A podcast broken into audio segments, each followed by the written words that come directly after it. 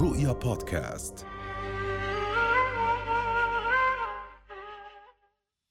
السلام عليكم ورحمة الله وبركاته. يقول الله عز وجل وقل لعبادي يقولوا التي هي أحسن إن الشيطان ينزغ بينهم. التي هي أحسن هذا القول الحسن والبحث عن الخطاب الحسن والمعنى الحسن والقصد الحسن هو الذي يجب أن يكون بين المؤمنين بين المسلمين بل بين عموم الناس جميعا. ما الذي حدث في مجتمعاتنا حتى يبحث الإنسان أو بعض الناس عن الخطاب السيء، عن خطاب الكراهية، عن خطاب البغضاء. الحديث عن هذا الخطاب الذي انتشر حتى في وسائل التواصل الاجتماعي يجب أن نجد له علاجا ونجد له حلا. الحديث اليوم حول هذا الموضوع في الاستوديو معنا الدكتورة ريم الزعبي أستاذة التربية في جامعة آل البيت أهلا وسهلا دكتورة أهلا وسهلا فيك أهلا بكم. عامر. يعني دكتورة بداية خطاب الكراهية قبل أن نتحدث عن هذا المصطلح بمعناه العلمي الكراهية نفسها هل الأصل بين الناس هو المحبة أم الكراهية؟ ومن أين جاءت هذه الكراهية؟ ومن أين وفدت علينا؟ آه، أشكرك دكتور عامر على هذا السؤال. بالنسبة لي هذا السؤال إجابته واضحة. آه، البشرية خلقت آه، على على أساس واحد وهو محبة الآخرين لبعضهم البعض. عندما نتحدث عن خطاب الكراهية نحن نتحدث عن لغة تقوم بشكل أساسي على العداوة والتهميش. ولا يمكن أن نكون قد خلقنا لنحارب بعضنا الآخر ولتزرع الكراهية فيما بيننا. فهذه اللغة التي يمارسها البعض تجاه الآخرين تكون كلماتها كالرصاص ويكون تأثيرها كالرصاص. لذلك السبب نستطيع أن نتخيل أن خطاب الكراهية هو أداة من أدوات آه، التخلف في المجتمع وهي علامة من علامات الفكر المنحط. طيب ما هي الأسباب؟ يعني نحن نعرف أن أي مشكلة لديها أسباب. يعني هل أسبابها آه، اجتماعية أسبابها اقتصادية؟ هل آه، الإعلام له دور؟ من أين يعني استطاع هذا الخطاب أن يستمد يعني آه، طاقته السلبية طبعا أو يعني كيف قام هذا الخطاب؟ آه، خطاب الكراهية يتغذى على آه، عدة اتجاهات. هنالك الاتجاه السياسي هنالك الاتجاه الإعلامي وهنالك الاتجاه التربوي إضافة إلى الاتجاه الديني. فخطاب الكراهية عندما يتم إساءة فهم السياق عندما يتم زيادة التركيز على فكرة معينة عندما يزيد تكرار هذا المحتوى اللي إحنا بنشوفه اللي بتضمن هذه العبارات المسيئة آه، لما تكون هنالك شخصية مؤثرة تلعب دورا في كيفية إيصال الرسالة وخاصة لما يكون إلها متابعين وتكون مؤثرة في المجتمع طبعا يكون إلها تأثير كثير يعني كبير. حسد يعني قضية وجود شخصية مؤثرة مثلا في المجتمع وهناك من لم يصل إلى هذا المستوى أو أنه يشعر بنوع من الغيرة.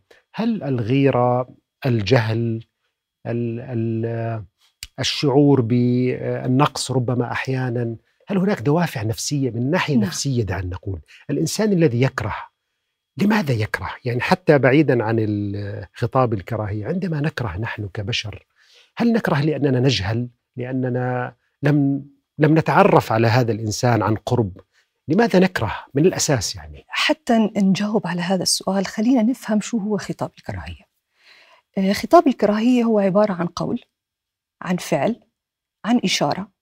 آه، ممكن يكون غناء آه، ممكن يكون رسم ممكن يكون تمثيل. بتضمن دعوة للتحريض أو الترويج لتهميش أشخاص معينين الإساءة لهم الإهانة لهذه الفئة. وقد يشمل أفراد وقد يشمل جماعات ولكن خطورته تكمن إنه ممكن يوصل للمجتمع بأسره. أيوة.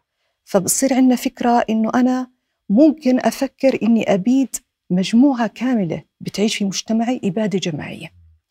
فالخطورة وين بتكمن في خطاب الكراهية؟ إنه هو بشجع على إلحاق الأذى والعنف بأقليات بأفراد أو ربما جماعات. يعني تحول هذا الخطاب إلى سلوك عنفي نعم. ربما يكون هو شيء متوقع جدا لأنه الكراهية والعنف وهي أيضا حاب أسمع يعني تعليقك دكتورة إنه الكراهية أحد دوافع العنف. يعني عندما يكره الإنسان لن يرحم من يكره لن يساعد من يكره وبالتالي سيسعى بطريقة أو بأخرى إلى أن يؤذيه. يعني هذه العلاقة بين الكراهية نعم. والعنف. آه هاي العلاقة أيضا أساسها أساس نفسي. يعني اللي بيزداد عندهم هذا الخطاب عادة بيكونوا أشخاص لا يتمتعوا بالاستقرار العاطفي. فالعوامل النفسية أو العوامل الشخصية بتلعب دور كبير في هذا الموضوع. هلأ إذا بدنا نحكي عن العنف العنف هو الوعاء الذي يفرغ فيه صاحبه موضوع خطاب الكراهية. فبصير يأذي وهذا الأذى زي ما حكينا بيأخذ أشكال كثيرة وتأثيره يكون كتأثير آه، العيارات النارية أو أو الرصاص. لدرجة إنه ممكن الشخص من كلام يكتب عنه في وسائل التواصل الاجتماعي أو يقرأه كما قال ممكن أن يفكر بأن ينهي حياته حتى يتخلص من هذا الأذى. نعم. لاحظنا يعني دكتورة في السنوات الماضية أنه خطاب العنف ارتبط بأحداث سياسية. يعني مثلا ما حدث أحداث سبتمبر بل حتى في مجموعة من المثقفين الأمريكان كتبوا وثيقة بعد أحداث سبتمبر لماذا يكرهوننا؟ يعني هم بيقولوا لماذا يكرهوننا؟ مع أنه يعني الكراهية صادرة وإحنا نعرف يعني كم السياسة الخارجية لبعض الدول الغربية دعنا نقول لا نريد أن نعمم هي للأسف حرضت وساعدت والانحياز للعدوان الإسرائيلي. نعم. وحتى الأيام القليلة الماضية وكل مرة نرى أن هناك انحياز فكل ما تفعل إسرائيل يسمى دفاع عن النفس. نعم. وكل عمليات القتل التي تمارسها بالطائرات وبغير الطائرات تسمى دفاع عن النفس نعم. وأي عملية مقاومة يقوم بها المقاومون للدفاع عن أنفسهم تسمى إرهاب نعم. وتسمى نعم. تطرف هل هذا التحيز السياسي الذي يشهد المواطن العربي تجاه قضية عادلة وهذا ال ال الانحياز الذي نجده هل يمكن أن يسهم بشعور أو عدم شعور أن يتحول إلى كراهية في قضايانا الداخلية نعم. هل هذا الكم من الإعلام الذي يضخ لنا يوميا عن عمليات ال ال الأذى والقتل في فلسطين أو في مناطق مختلفة للعرب للمسلمين هل يمكن فعلا دون أن نشعر يتحول إلى طاقة كراهية في أنفسنا ولا نعرف كيف نوجهه فنوجهه ضد أنفسنا؟ نعم. سأجيب عن هذا السؤال آه، من خلال شقين. الشق الأول سأتطرق إلى التأثير السياسي والشق الثاني بدي أتطرق من خلاله إلى الوسائل الإعلامية ودورها. آه، لو تناولنا الشق الأول اللي هو السياق السياسي. آه، الخطاب الكراهية يتأثر إلى حد كبير بالسياق السياسي. وما ذكرت انفا بخصوص أحداث سبتمبر آه، ساعدت بشكل أو بآخر على ظهور ظاهرة الإسلاموفوبيا. الإسلاموفوبيا تتغذى بصورة أو بأخرى على خطاب الكراهية. نعم. وهذا ما شفناه من أحداث أو جرائم إحنا ممكن نسميها جرائم كراهية تجاه الأشخاص اللي ممكن يرتدوا ملابس توحي بأنه شخص مسلم وكنا نشوف إنه الكثير من هذه الجرائم كانت تحدث في دول أوروبية الكثير من طلاب الابتعاث كانوا يتعرضوا إلى هذه الجرائم ويتم قتلهم فقط لأنه آه، هيئتهم الخارجية توحي بأنه وقد مسلم. يكون غير مسلم أحيانا مرة سمعت قصة في أمريكا نعم. أنه شخص سيخي والسيخ أيضا يربوا لحاهم ويلبسوا أيضا نوع من العمائم. فهذا الرجل المسكين لا ملوش ذنب يعني. لا هو نعم مسلم. ولا هو عربي ولا له علاقة في الجانبين ما له علاقة. مما يدل على أنه فعلا الكراهية يعني تضر الجميع وتسيء للجميع. نعم هذا النوع من أنواع الكراهية اللي إحنا بنحكيه الكراهية المبنية على التعصب الديني. فهنالك أنواع أخرى أيضا ممكن إنه نحكي عن الكراهية المبنية على اختلاف الجنسية اختلاف العرق اختلاف اللون اللغة. والله هون نقطة مهمة دكتورة. العرق واللون واللغة العنصرية. يعني هذا المصطلح أنا أشعر إنه قريب جدا أو أحد يعني المركبات التي يجب أن نحللها حتى نستطيع أن نفكك أيضا خطاب الكراهية، ما العلاقة يعني بين العنصرية وخطاب الكراهية؟ آه، العنصرية ممكن تأخذ زي ما حكيت أشكال مختلفة.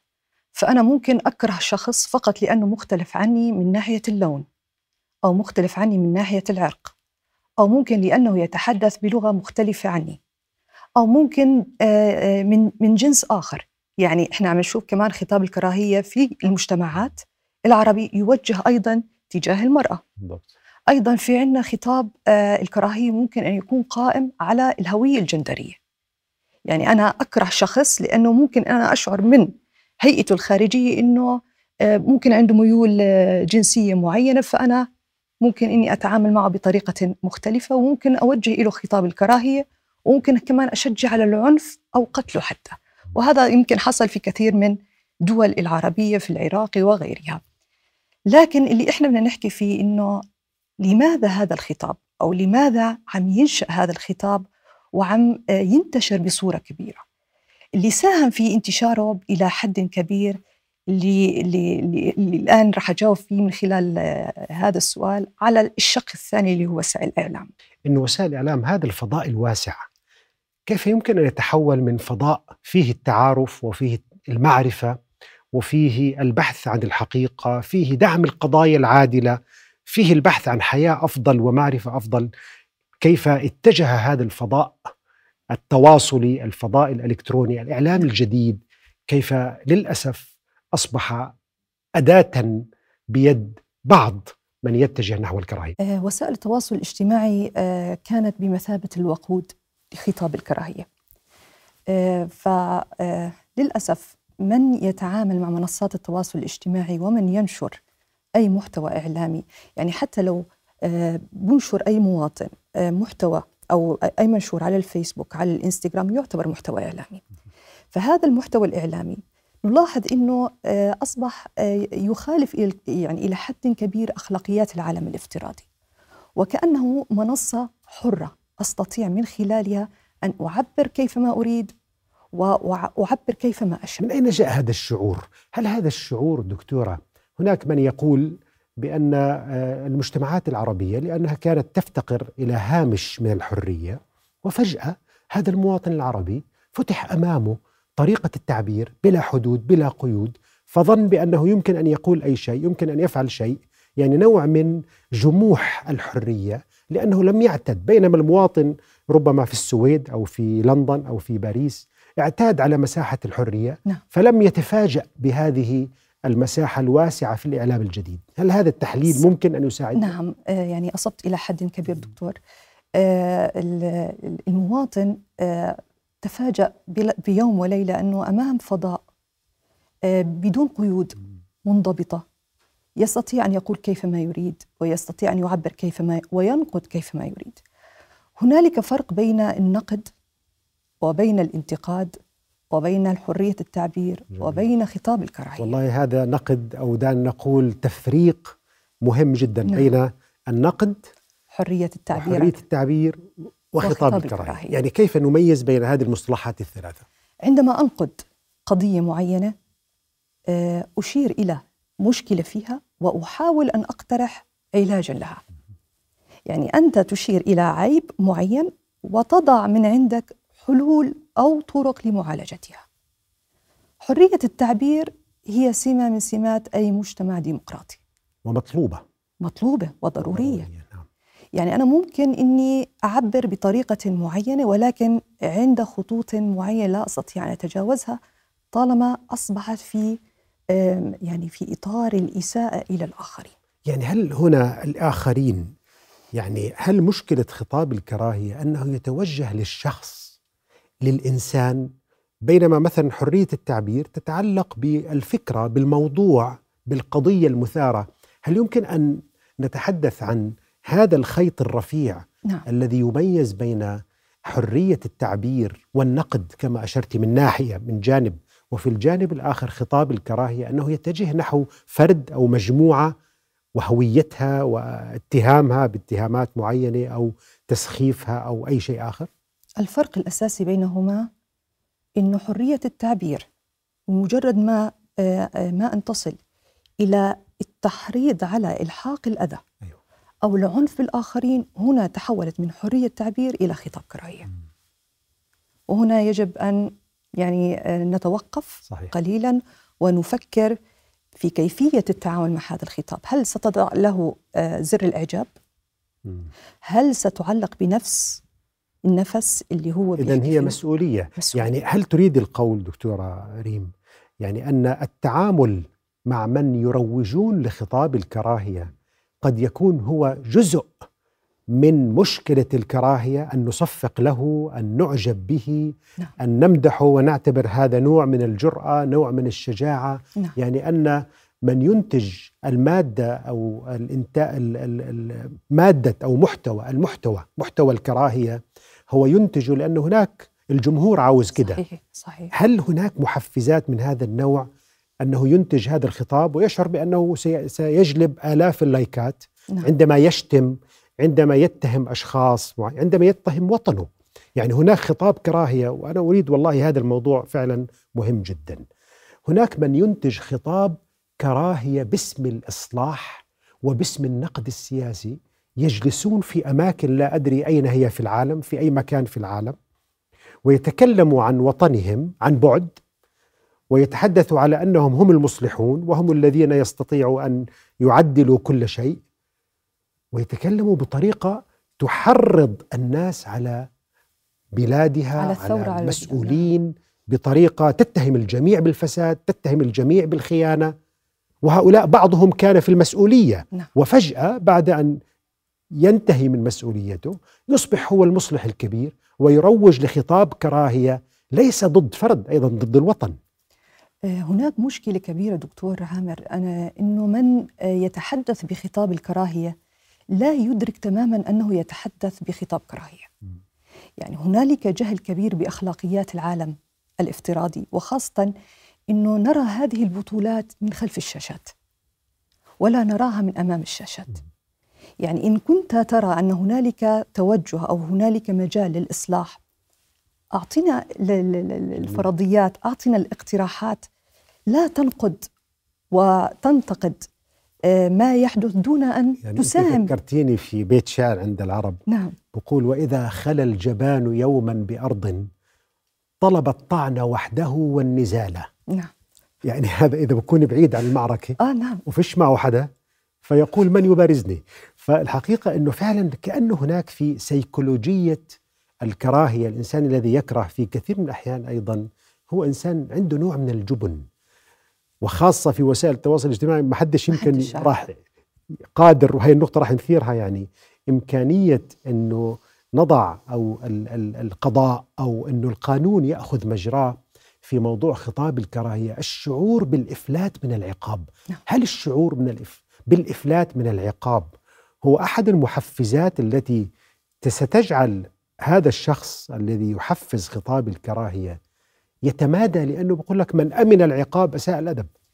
آه، يعني أعيد وأكرر نقطة مهمة أنه عادة أو أو في أغلب الأحيان من يمارس خطاب الكراهية لا يكون واعيا إلى ممارسته لهذا الخطاب. هو يظن أنه يمارس جزء من حريته حرية التعبير عن الرأي. لكن آه، القضاء والقانون الأردني تنبه إلى خطورة هذا الخطاب آه، لأنه ضرره لا يلحق فقط بفرد أو بجماعة بل آه، ممكن أن يعم المجتمع بأسره نعم. لأنه يقوض الأمن والسلم في أي مجتمع فكانت هنالك عقوبات لمن يروج لخطاب الكراهية سواء كان مواطن أو كانت وسيلة إعلامية فكانت هنالك عقوبات يعني تتمثل في وضعهم في في السجن لفترة زمنية معينة أو وضع غرامات مالية حتى يرتدع. ولكن صراحة يعني الجهود المبذولة في هذا الإطار بالذات آه، ليست كافية دكتور عامر. يعني السبب؟ يعني السبب آه، لا يوجد هنالك تنبه لخطورة هذا الأمر. هل يعود ذلك إلى يعني دعنا نقول الجهات المختصة في الدولة التي هي يجب عليها أن تقف يعني ل- آه، آه، لتكشف هؤلاء الناس لتقدمهم نحو العدالة. هل عدم وجود ربما تقنيات أو جهات يعني محترفة في هذا الموضوع هو السبب؟ يعني التشريعات الجانب التشريعي؟ يعني هذا يعني يقودنا إلى موضوع مهم جدا وهو دور الإعلام في هذا ال- ال- المضمار. يعني الإعلام يجب أن يمارس دورا أكبر آه، في التصدي لخطاب الكراهية. آه، في بعض الأحيان نجد أن بعض الإعلاميين يمارسون خطاب الكراهية ويشجعون على آه، إلحاق الأذى أو الترويج أو التحريض ضد فئة أو ضد آه، طائفة معينة. وهذا يعني مرفوض. يعني نحن في مجتمعنا المجتمع الأردني يتميز بأنه مجتمع يقوم على التعايش الديني والتسامح منذ زمن طويل. صحيح. وما نرى من سلوكات غريبة على مجتمعنا هي سلوكات مرفوضة. وحتى أنا دائما يعني أشدد على قاعدة نبوية مهمة جدا إذا كنا بدنا نتعامل مع وسائل التواصل الاجتماعي وتحديدا مع خطاب الكراهية.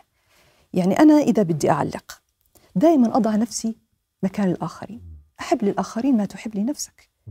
فإذا ما كنت بترضى أنه هذا الكلام أو هذا الفعل يوجه إليك أنت شخصيا فكيف ترضاه لغيرك؟ جميل. نعم. جميل. يعني هون دكتور الحقيقة يعني آه، أنت بدأت تضعينا في الطريق الصحيح طريق المعالجة طريق التعامل مع المشكلة ليس من خلال أن نشعر بفقط آه، مأساوية المشكلة وأن هذه المشكلة يعني ستدمر مجتمعنا ونبقى نغوص في المأساة ونسترد ونسترجع ونكرر المأساة إلى ما لا نهاية.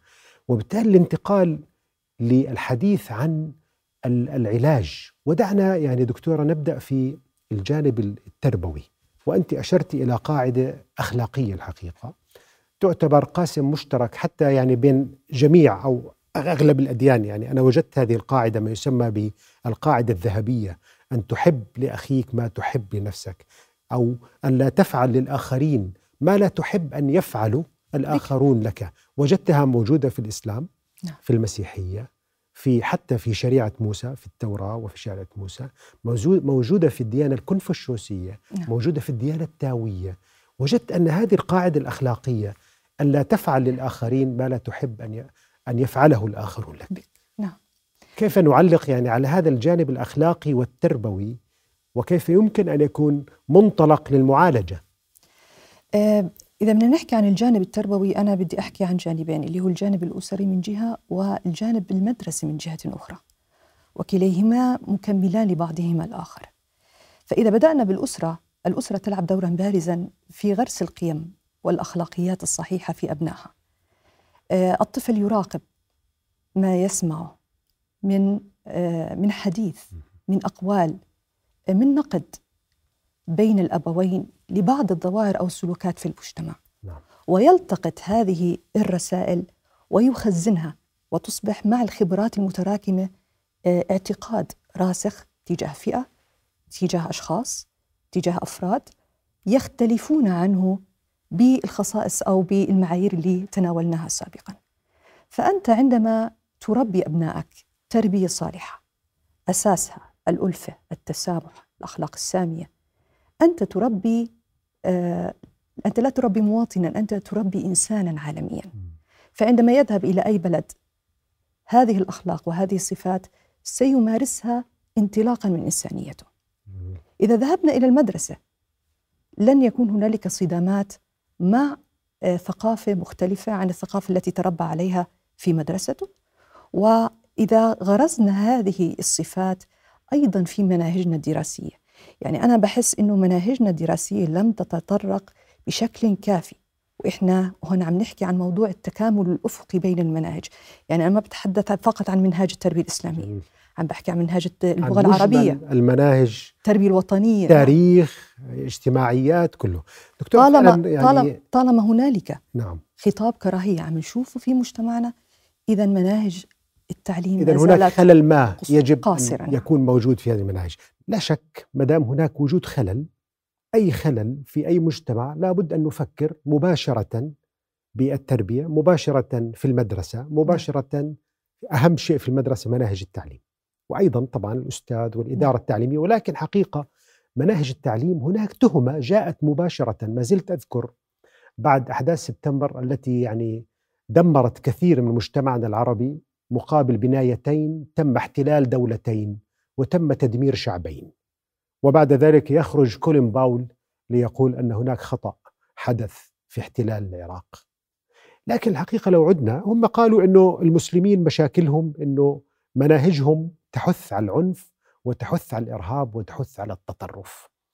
هناك من قال بانه تعديل المناهج هو بإملاءات خارجية وبدأ عندنا تيار الحقيقة مناهض ورافض لتطوير المناهج بدعوى أن هناك إملاءات خارجية لتعديل المناهج فازددنا حيرة وازددنا تراجعا رغم انه تطوير المناهج عبارة عن شيء طبيعي يحدث نعم صحيح. في كل مجتمع أصبح هناك من لا يريد أن يعدل أي شيء بالمناهج وخاصة في الجانب الديني اعتقادا منه أن هذا بفعل إملاءات خارجية، كيف نتعامل مع هذه المشكلة؟ آه، فيما يخص موضوع تطوير وتحديث المناهج آه، هذا أمر حتمي وضروري جدا حتى نستطيع أن نواكب ما يحدث من تطورات في مجتمعنا.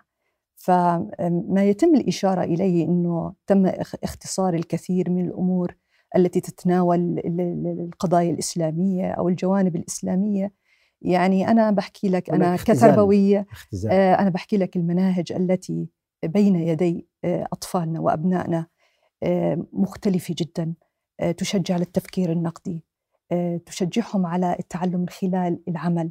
وهي إحنا بنسميها الفلسفة البراغماتية. فبالعكس يعني التطوير هو جزء حتمي من تطور الإنسان.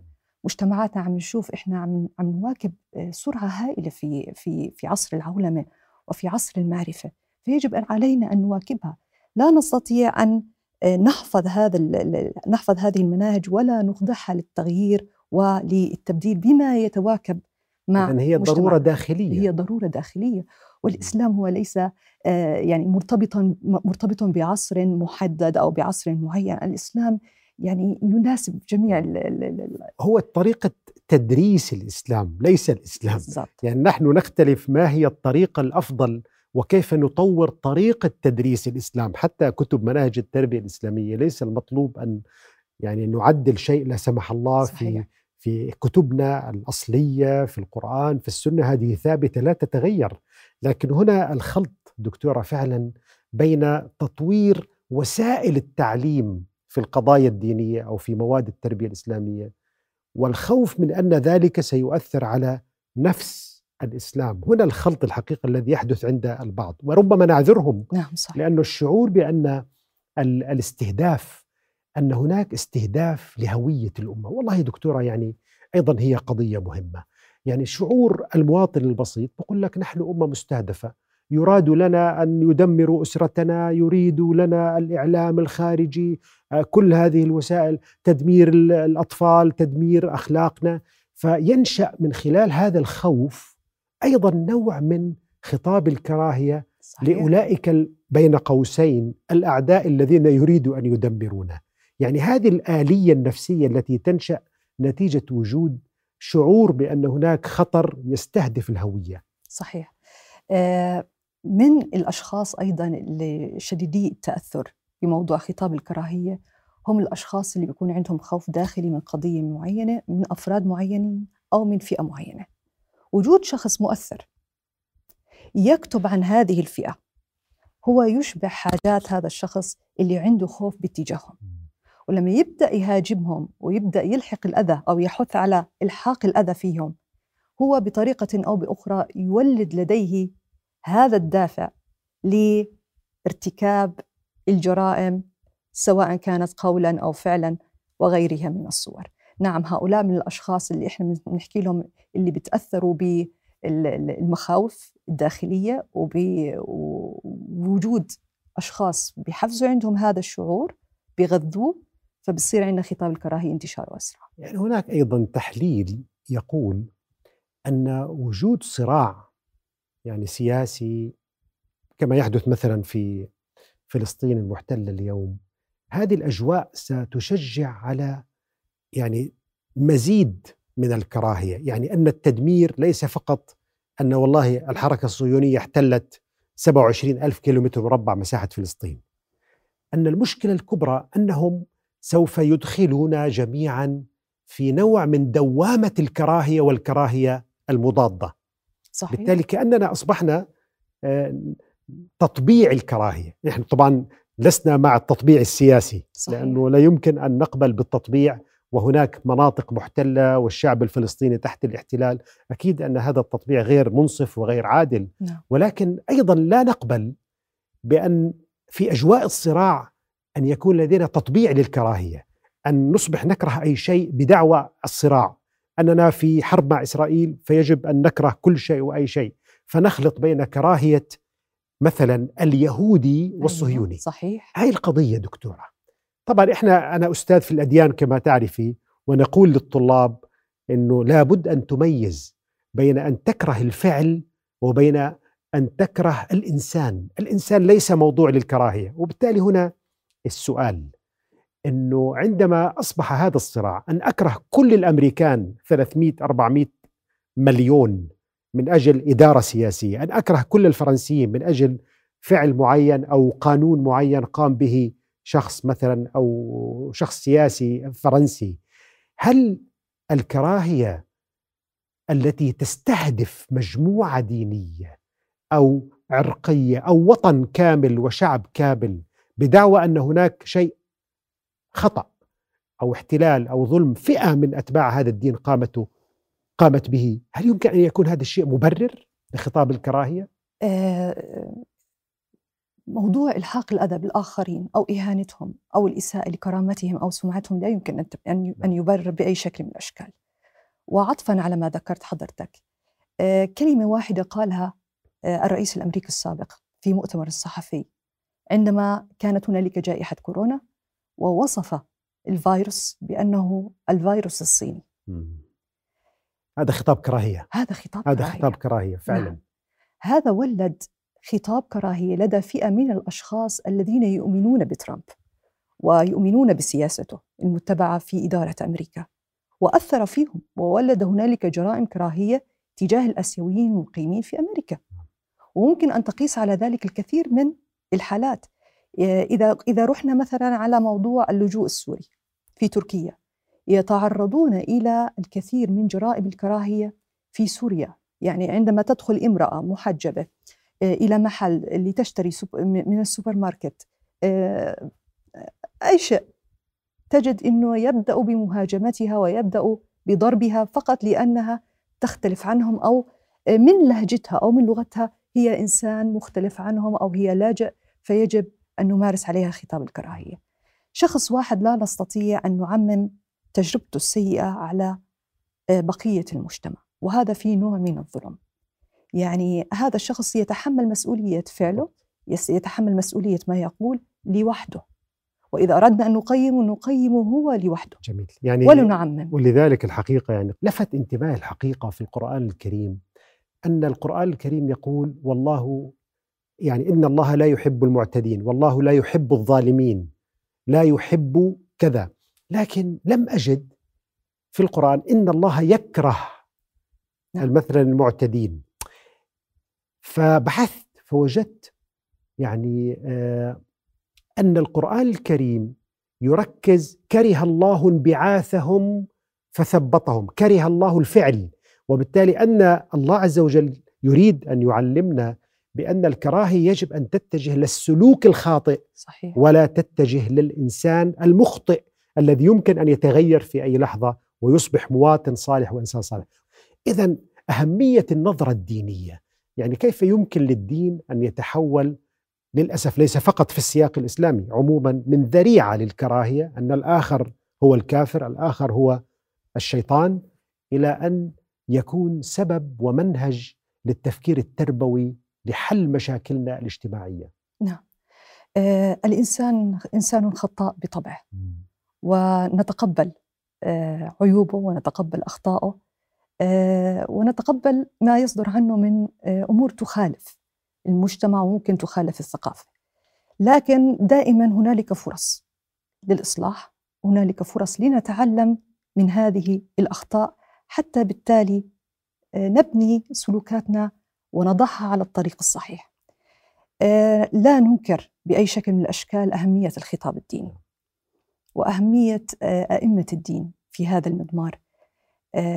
الدين يتدخل في الأسرة يتدخل في المدرسة يتدخل في الإعلام في وسائل الإعلام ويتدخل أيضا في دور العبادة والمساجد. فدوره مهم جدا. إذا بدأنا في الأسرة آه، بناء الأسرة على القيم الإسلامية الصحيحة سيضع أبنائك في الطريق الصحيح. نعم. إذا آه، أيضا غرسنا هذه القيم وكررنا هذا المحتوى من خلال مناهجنا التعليمية أيضا سنضمن بطريقة أو بأخرى أن ابنائنا يتشربوا من هذه الفضائل ويتربوا على قيم التسامح. إذا انتقلنا إلى الوسائل الإعلامية آه، يجب أن يكون هنالك ضوابط للوسيلة الإعلامية. حتى القانون الأردني كما أشرت سابقا آه، تطرق إلى أهمية أن الوسائل الإعلامية تكون آه، منضبطة فيما يصدر عنها من محتوى يعاكس الخطاب الكراهية ويشجع على خطاب المحبة. لكن هون دكتورة يعني لو ذهبنا في اتجاه الخطاب الإعلامي الديني نعم. يعني على وجه التحديد والحديث عن دور الدين في في إصلاح أو في علاج خطاب الكراهية هل تجدي بأن المضمون الذي يقدم في الإعلام الديني يعني يساعد على علاج خطاب الكراهية؟ يعني هل استطعنا أن نقدم إعلام ديني تربوي قادر على معالجة هذه المشكلة على سبيل المثال؟ آه ما زال هنالك الحاجة إلى المزيد من الجهود.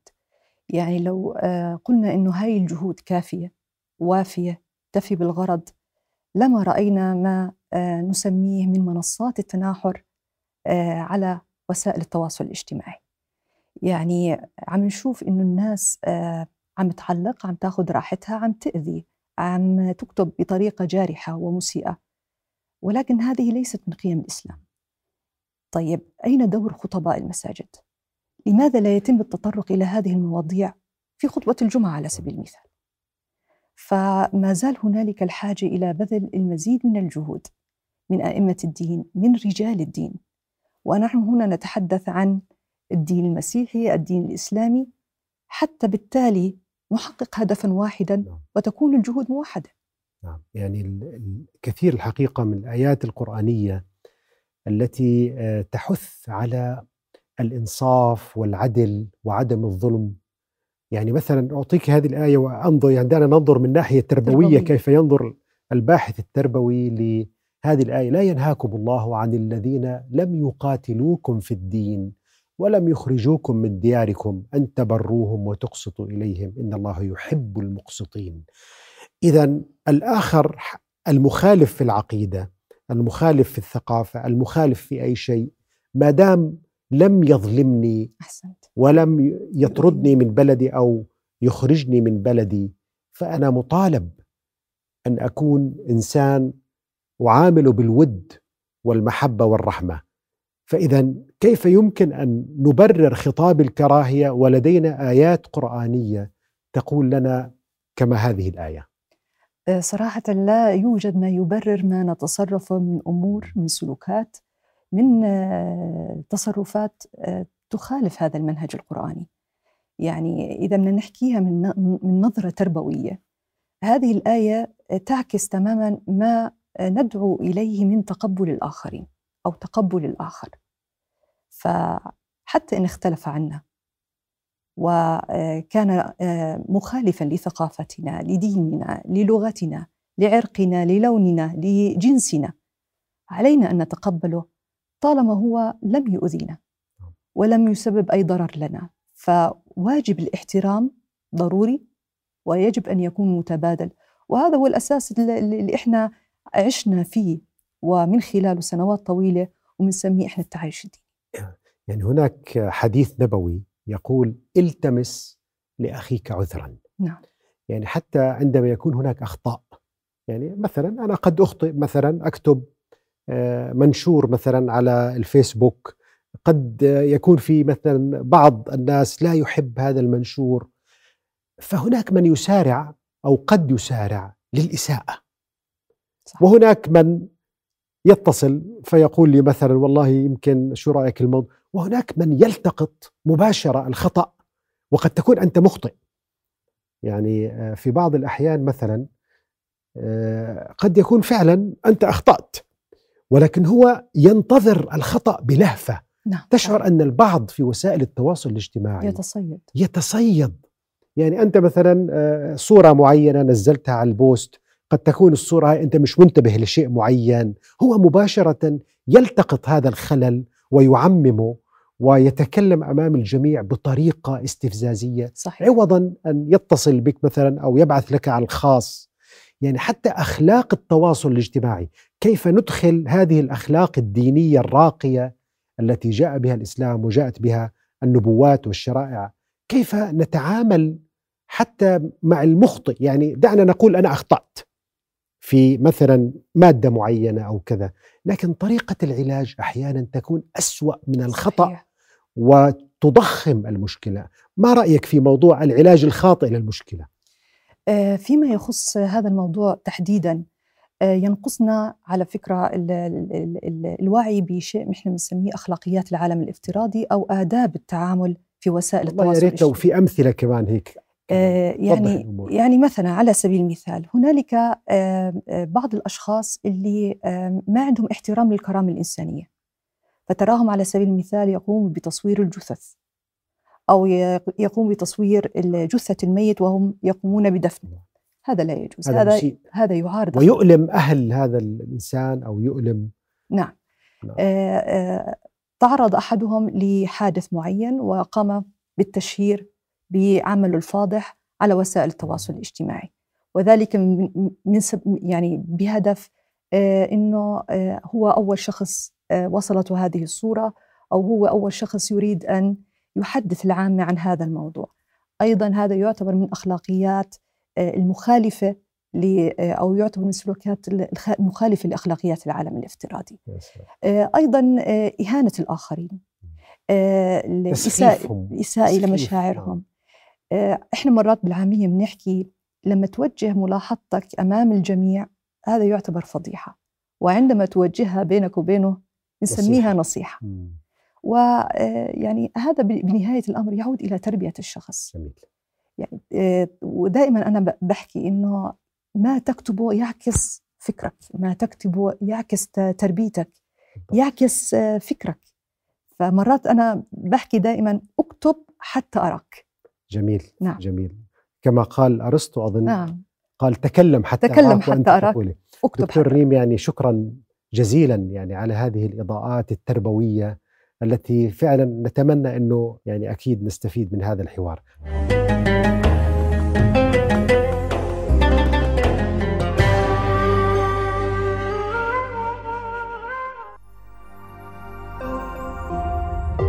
رؤيا بودكاست